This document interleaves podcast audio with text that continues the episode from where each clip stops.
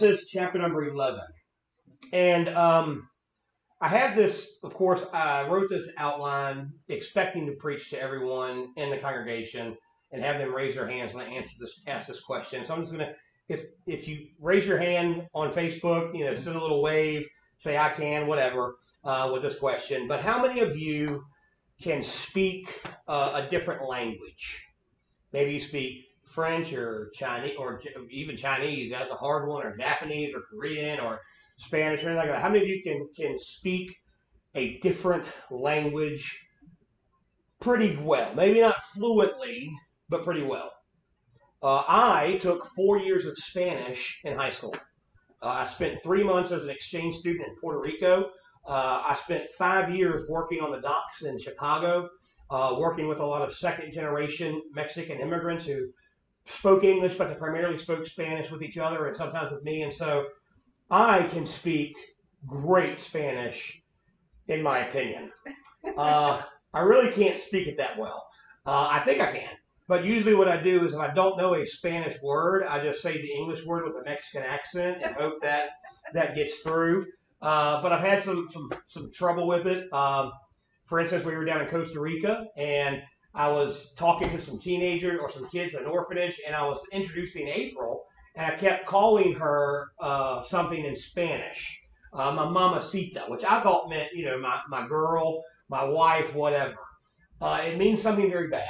And so every time I would call her that, they would giggle and laugh. And come to find out, it was a very bad word to call her. And so I think I can speak it, but I can't really speak it that well. Uh, I took two years of Greek while I was in college. I took one year of Hebrew uh, in college. And uh, of course, it wasn't to speak the language, it was to read the language.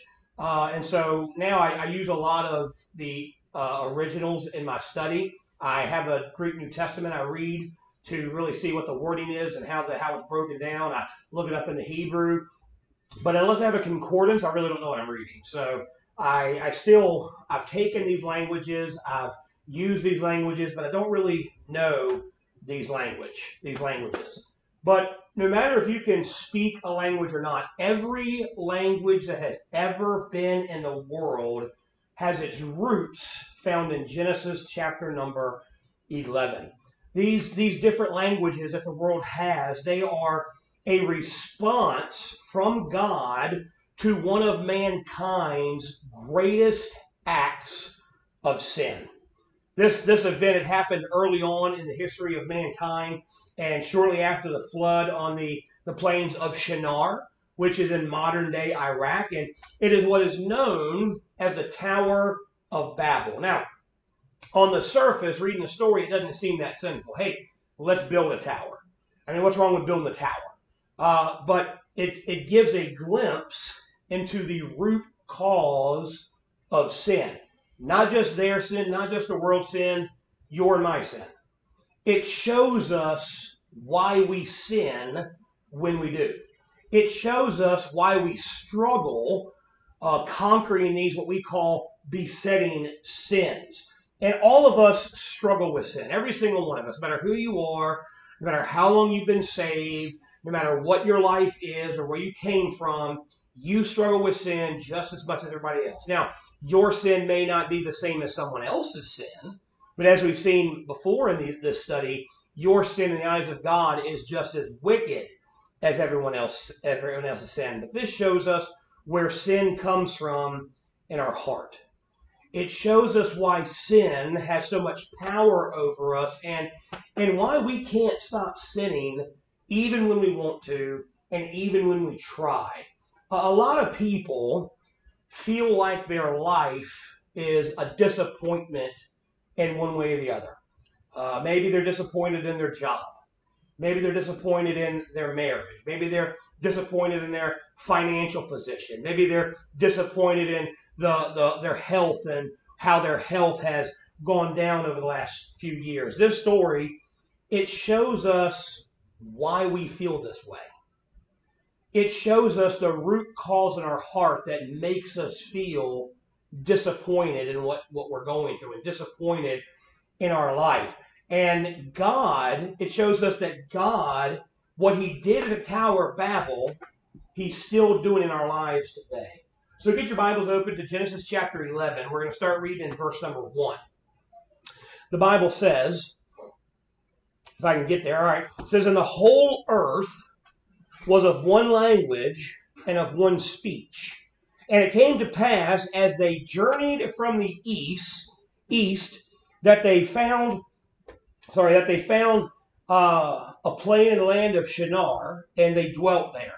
And they said one to another, Let us make brick and burn them thoroughly. And they had brick for stone, and slime had they for mortar.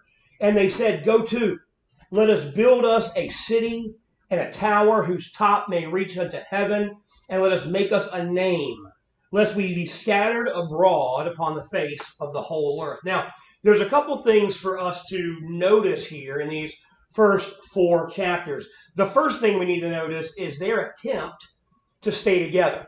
In verse 4, it says, uh, Lest we be scattered abroad upon the face of the whole earth. Their attempt to stay together in one place was an act of disobedience to God. God had told man three times in the book of Genesis to spread throughout the whole earth and to inhabit it and to, to conquer it and to rule it and to, to multiply and to fill the whole earth with the presence of man. But they chose to stay in one place. They chose to disobey God. Now, we don't know why they made this decision. Uh, maybe it was easier to stay together for resources and for food and hunting and protection. We don't know why. But they decided that what God had said was wrong and what they wanted to do was right. So they decided to stay together instead of obeying God and scattering. Now, here's a lesson for us God always pushes his people to look outward, to multiply, to send, and to give. Sinful man always looks inward. Sinful man always says, This is what's best for me. This is what's best for my family. This is what's best for my life.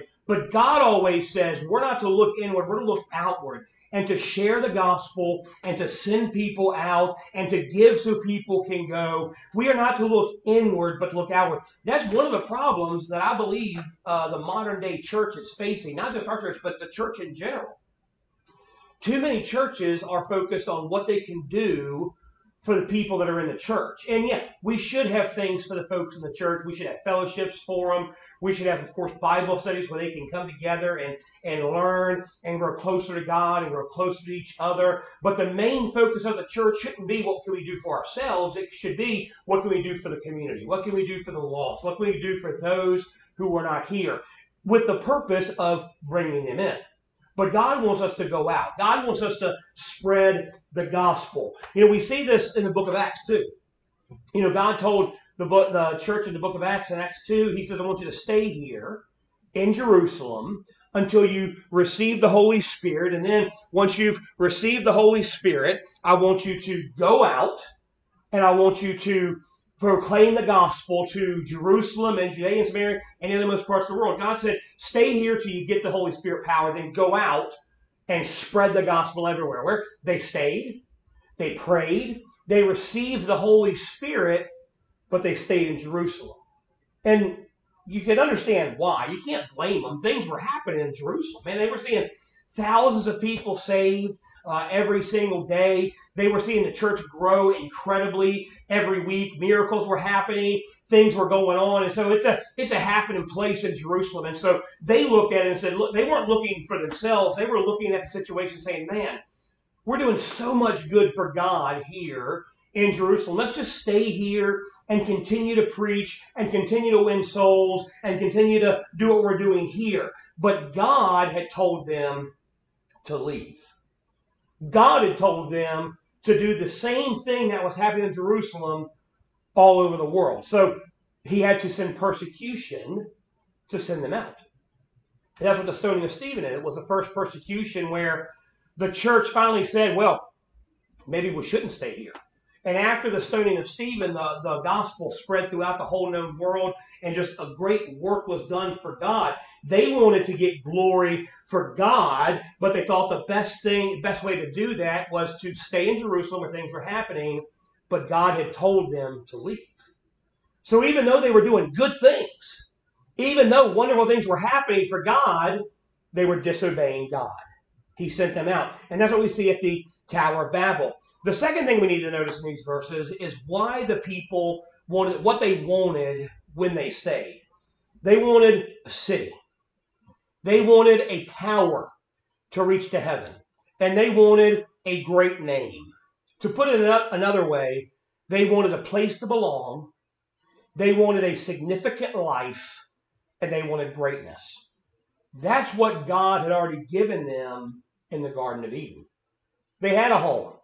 They had a place to belong. And that place to belong was in perfect fellowship with God. That's where they belonged with Him. They had significance by doing God's will and tending to the garden and obeying God uh, and being sons and daughters of the King. And their greatness was found in God alone. But man had rejected God. Man had rejected what God wanted and what God had felt had had for them. So they felt naked. They they felt stripped of everything. They felt alone and worthless. Sin is an attempt to find something, find in something or someone what we lost in God. It's an attempt to get back what we lost. That's why the tower was going to reach to heaven. Remember what Eve said in the garden?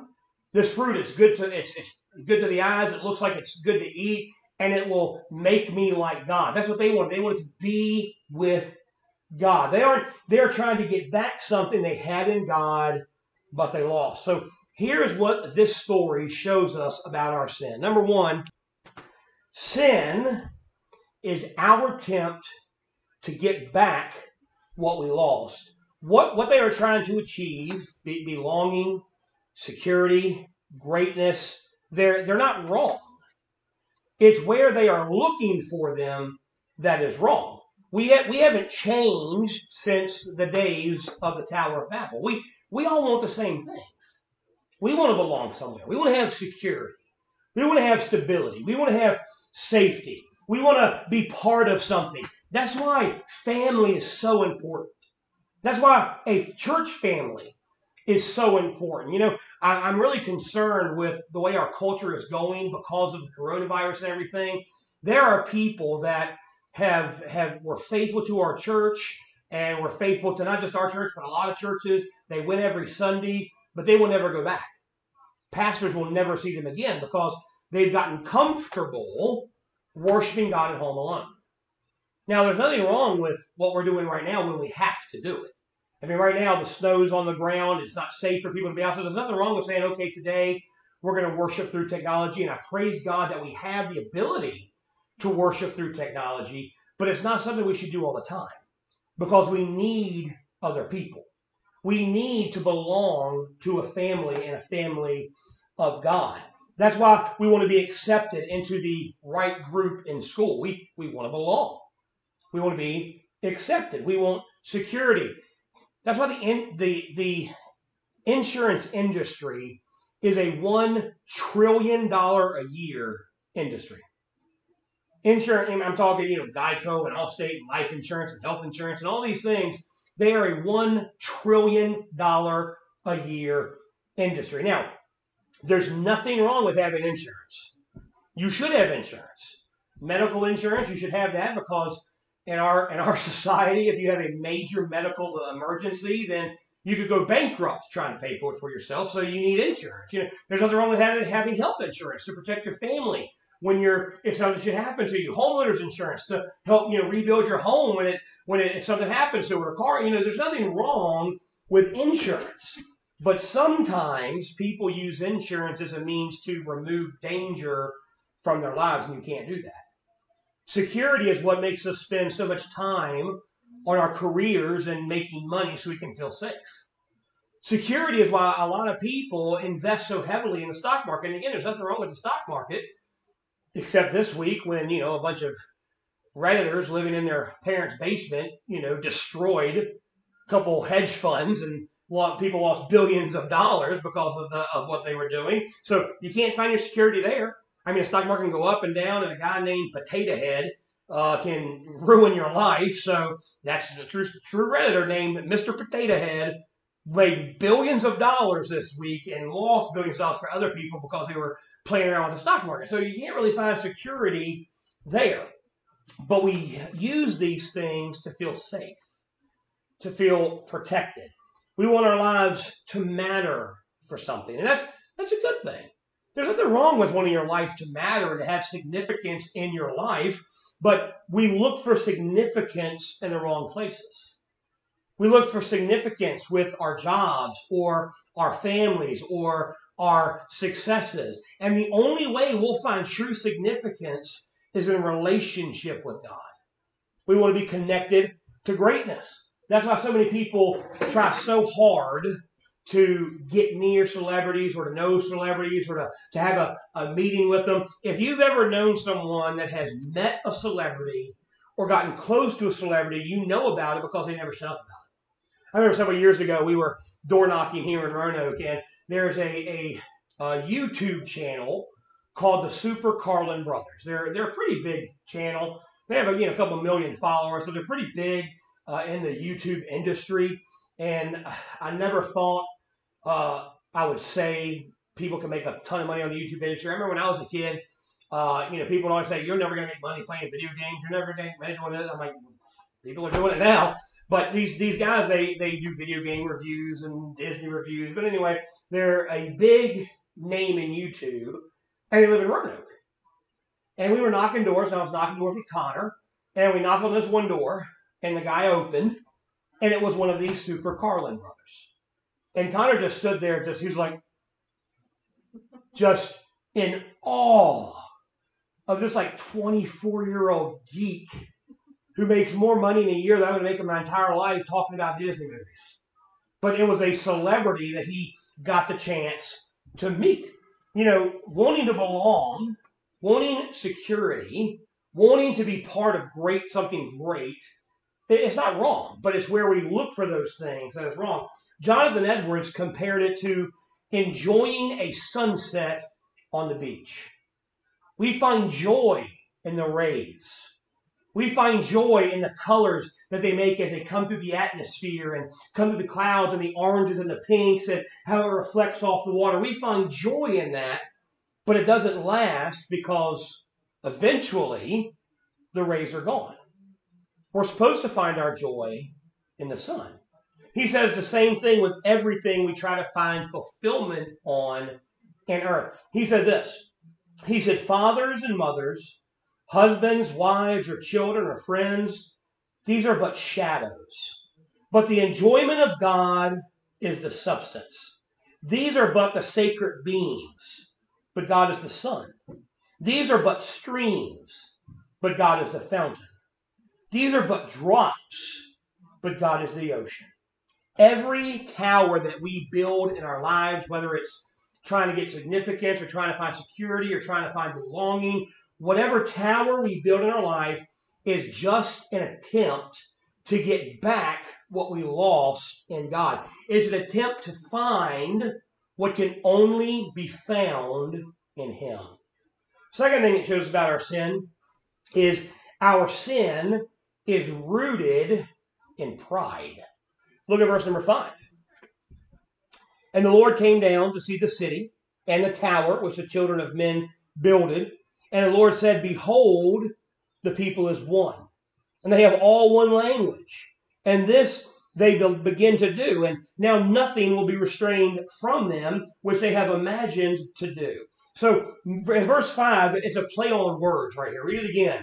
And the Lord came down to see the city and the tower which the children of men builded. Man is trying to build a tower to God, and God says, let's go down and see what they're up to. We can never, in our own strength, in our own ability, in our own talents, get to God. It's what it is in the Hebrew is a condescending language. Then he says in verse number six, he says that every form of evil will come from what they're trying to do. Why? Because if they continue to go down this path, they will think that they are great instead of realizing that God is the only one that is great. They'll be puffed up with pride. And that is the root of every sin we ever commit. It's pride. Instead of looking for what they needed, security, significance, and greatness in God, they are looking for it in themselves. They want to get it their own way. They want to get it for themselves and through their own strength so they can get the glory. Let's build a tower for ourselves to make a name for ourselves so everyone will look at us and see how awesome that we are. Sin is what I want instead of what God wants. In my strength instead of God's strength. So I get the glory instead of Him getting the glory. Sin's wickedness, it doesn't begin with the immorality of the act but it begins with the heart behind the act. That's why God says this, this tower is going to become an incredible source of pain and sin. Babel, if you read earlier on in chapter number 10, Babel is a place that later becomes known as Babylon. Babylon is a symbol of man's opposition to God. Babylon, the nation of Babylon, becomes the epitome of wickedness and sin. Babylon becomes the, one of Israel's greatest enemy. Babylon is the kingdom that destroys Jerusalem twice and takes Israel captive. In Revelation, Babylon is the symbol of man's united opposition against God at the Battle of Armageddon. God says that every kind of sin, every kind of demonic influence is coming from there. Babylon represents the end of our sin, but it starts at Babel with pride. It starts with the heart that says, My will, not God's will. It's the root of every sin in our heart. It's what led Satan to fall in the first place where Satan said, I will be lifted up. I will exalt myself over God. I will be higher than him. He was wanting his will instead of God's will. Listen, you you can do good things. You know, building a tower in of itself is not a bad thing. You can you can try to find significance and you can do good things with that. You can even go to church with that and try to serve God doing good things. But you can be so consumed with pride that what you're doing is sin. You can build a business in your own strength. You can try to raise a family in your own strength. You can even be religious in your own strength, and your heart is closer to that of Satan than it is to someone who's a, who's a prostitute. Because your heart says, I want the glory. I want to do this. This is for me, not for God. So going to church, building a ministry, reading your all these things you can do so people look at you and see how great you are, and you have a heart of Satan living inside of you. You can tell that you are walking in pride by how jealous you are of other people's towers. You're jealous over someone else's success. So you work hard to be more successful. You're jealous of how people think or talk about someone else and their walk with God, so you try to make yourself look holier. Pride is competitive. Proud people never get along. Look, drunks and drug addicts can get along with each other.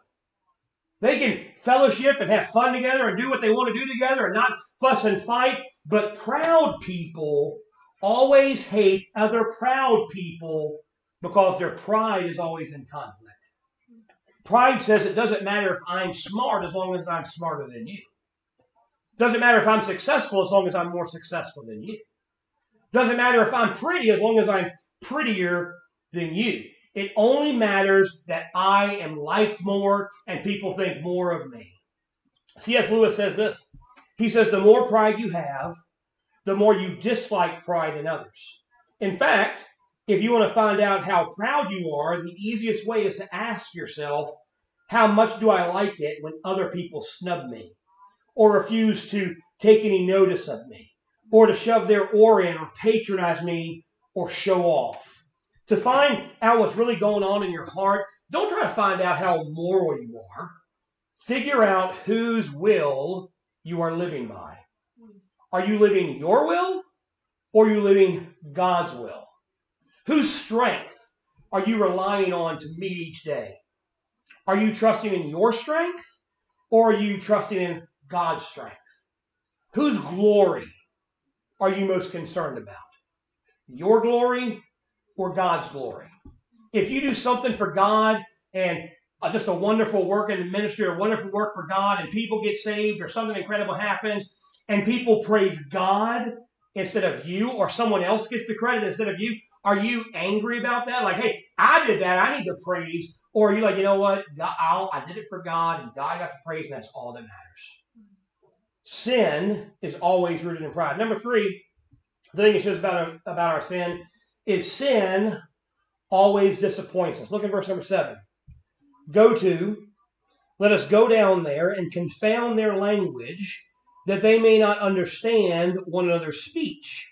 So the Lord scattered them abroad from thence upon the face of all the earth, and they left to build the city. So overnight, God invents new languages. Can you imagine the scene?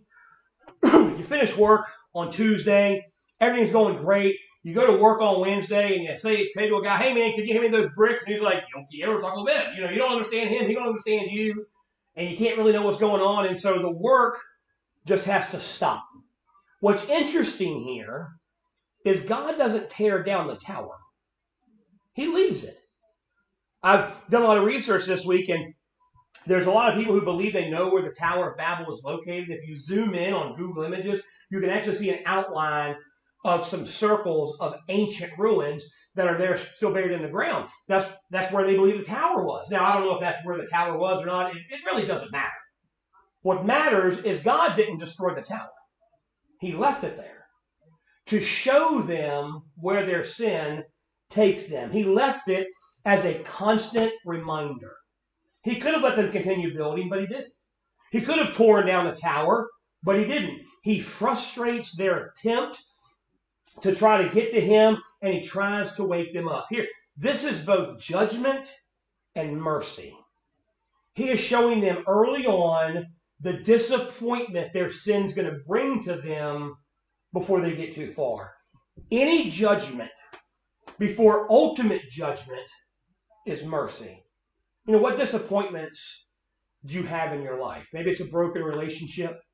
Maybe it's a drug addiction. Maybe it's a humiliation you've suffered. Maybe it's a lost job. These disappointments are a message from God to come back to Him. You know, as children of God, and I've said this a lot, and I'll continue to say it as a judge, as a child of God, we are not suffering the wrath of God for our sin because that was paid for on the cross. Mm-hmm. When Jesus came and he died on the cross and he hung on the cross, God poured his wrath for my sin and your sin out on Jesus. And so we will never, as children of God, if we're saved, we will never suffer the wrath of God for our sin, but we will suffer the judgment of God for our sin. Now, it's discipline, it's out of love. It is God's attempt to bring us back to Him. He's not just punishing us because He's mad.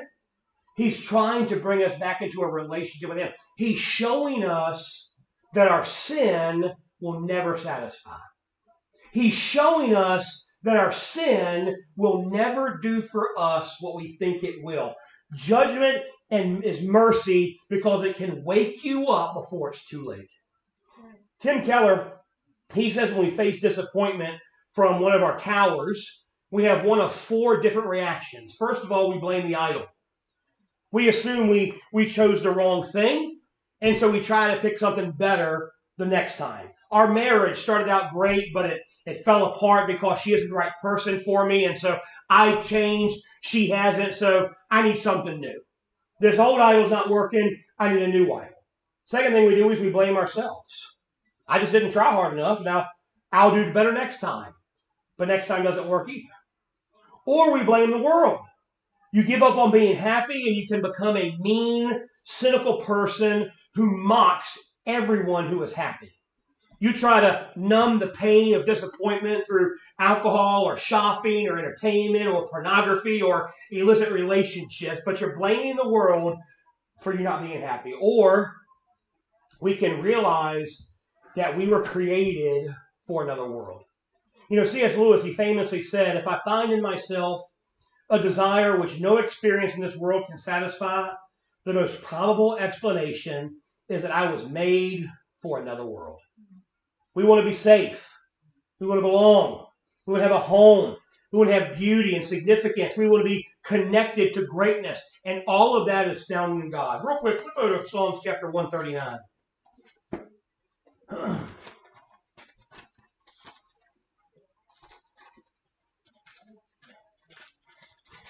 Have to forgive me, I'm using a different Bible this morning.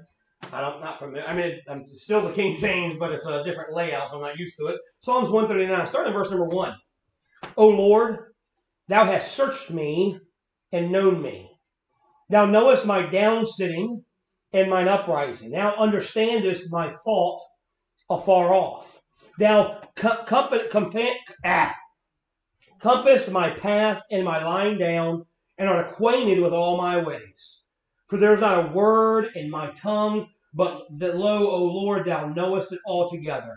Thou hast beset me beside and before, and laid thine hand upon me. Such knowledge is too wonderful for me. It is high, I cannot attain unto it.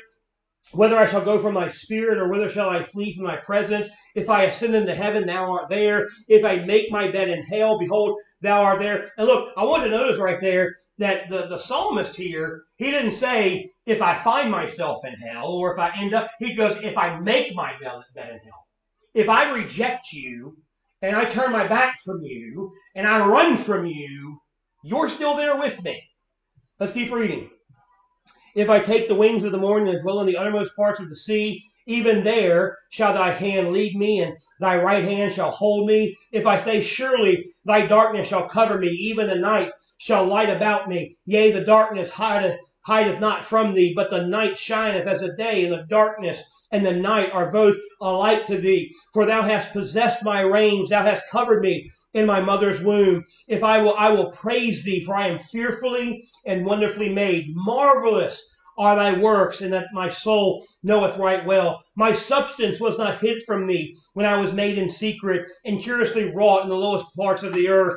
Thine eyes did not see my substance, yet being unperfect, and in my book and in my members were written, which in continuance were fashioned, when as yet there was none of them. How precious also are thy thoughts unto me, O God! How great is the sum of them! If I should count them, they are more to number than the sand. When I awake, I am still with thee. So, what is all that meant to show us? God thinks of you all the time. You are always on God's mind. God always wants to be with you. He, he saw you in the womb. He knows your days. I mean, He knows when you're going to die. He knows how many hairs are on your head. When you ran from God, God comes looking for you. You want to be valued. You want to be accepted. You want to be approved of. You want to be known. You are all those things in God already. You are special to God. You matter to God. Your security is found in Him. Your significance is found in Him. All the other sins we have, they're going to disappoint you. They're going to let you down. You're not going to find what you're looking for. You only find what you're looking for in God. Mm-hmm. Here's a fourth thing that this story shows about our sin God is building the only way to Him. Look at verse number 9 in chapter number 11 of Genesis. Therefore, is the name of the city, city called ba- of the name of it called Babel, because God, the Lord, did confound there the language of all the earth, and from thence did the Lord scatter them abroad on the face of the earth. Then look over at chapter 12, verse number 1. Now the Lord had said to Abram, Get thee out of thy country, and from thy kindred, and from thy father's house, into a land that I will show thee, and I will make thee a great nation. and I will bless thee and make thy name great, and thou shalt be a blessing. See what he's given him? I'm going to give you a city. I'm going to give you blessing. I'm going to give you a great name. All what they were looking for in Babel. God says, I'm going to give it to you, Abraham. Then keep reading. And I will bless them that bless thee, and curse them that curseth thee. And in thee shall all the families of the earth be blessed. See, Genesis 11 is the turning point of the entire Bible. Man is trying to get back what they lost. They're trying to find what they lost in the Garden of Eden, and they fail. Their tower is useless. So God builds his own tower for man. In Genesis 12, he starts in a strange place. He picks a frail old man with a barren wife to begin building this tower back to God. He's showing us that the way back to him is not through human strength. It's through God's strength alone. He tells Abraham, now I'll give you a home. I'll give you significance. I'll make your name great. I will do through you what you cannot do for yourself. God promises that all the people who were scattered in chapter 11, all the people who their language was confounded, they spread out across the entire world, that through Abraham, through God's strength, he's going to bring all those people back together, praising God. Look over in Revelation chapter 7. And we're flipping a lot of Bible. Well, Bible's good. Amen? Amen. Revelation chapter 7. I want to show you something awesome here. We see also this, a glimpse of this in the book of Acts, uh, and we'll, we'll, I'll talk about that a little bit. But uh, Revelation chapter 7, starting verse number 9.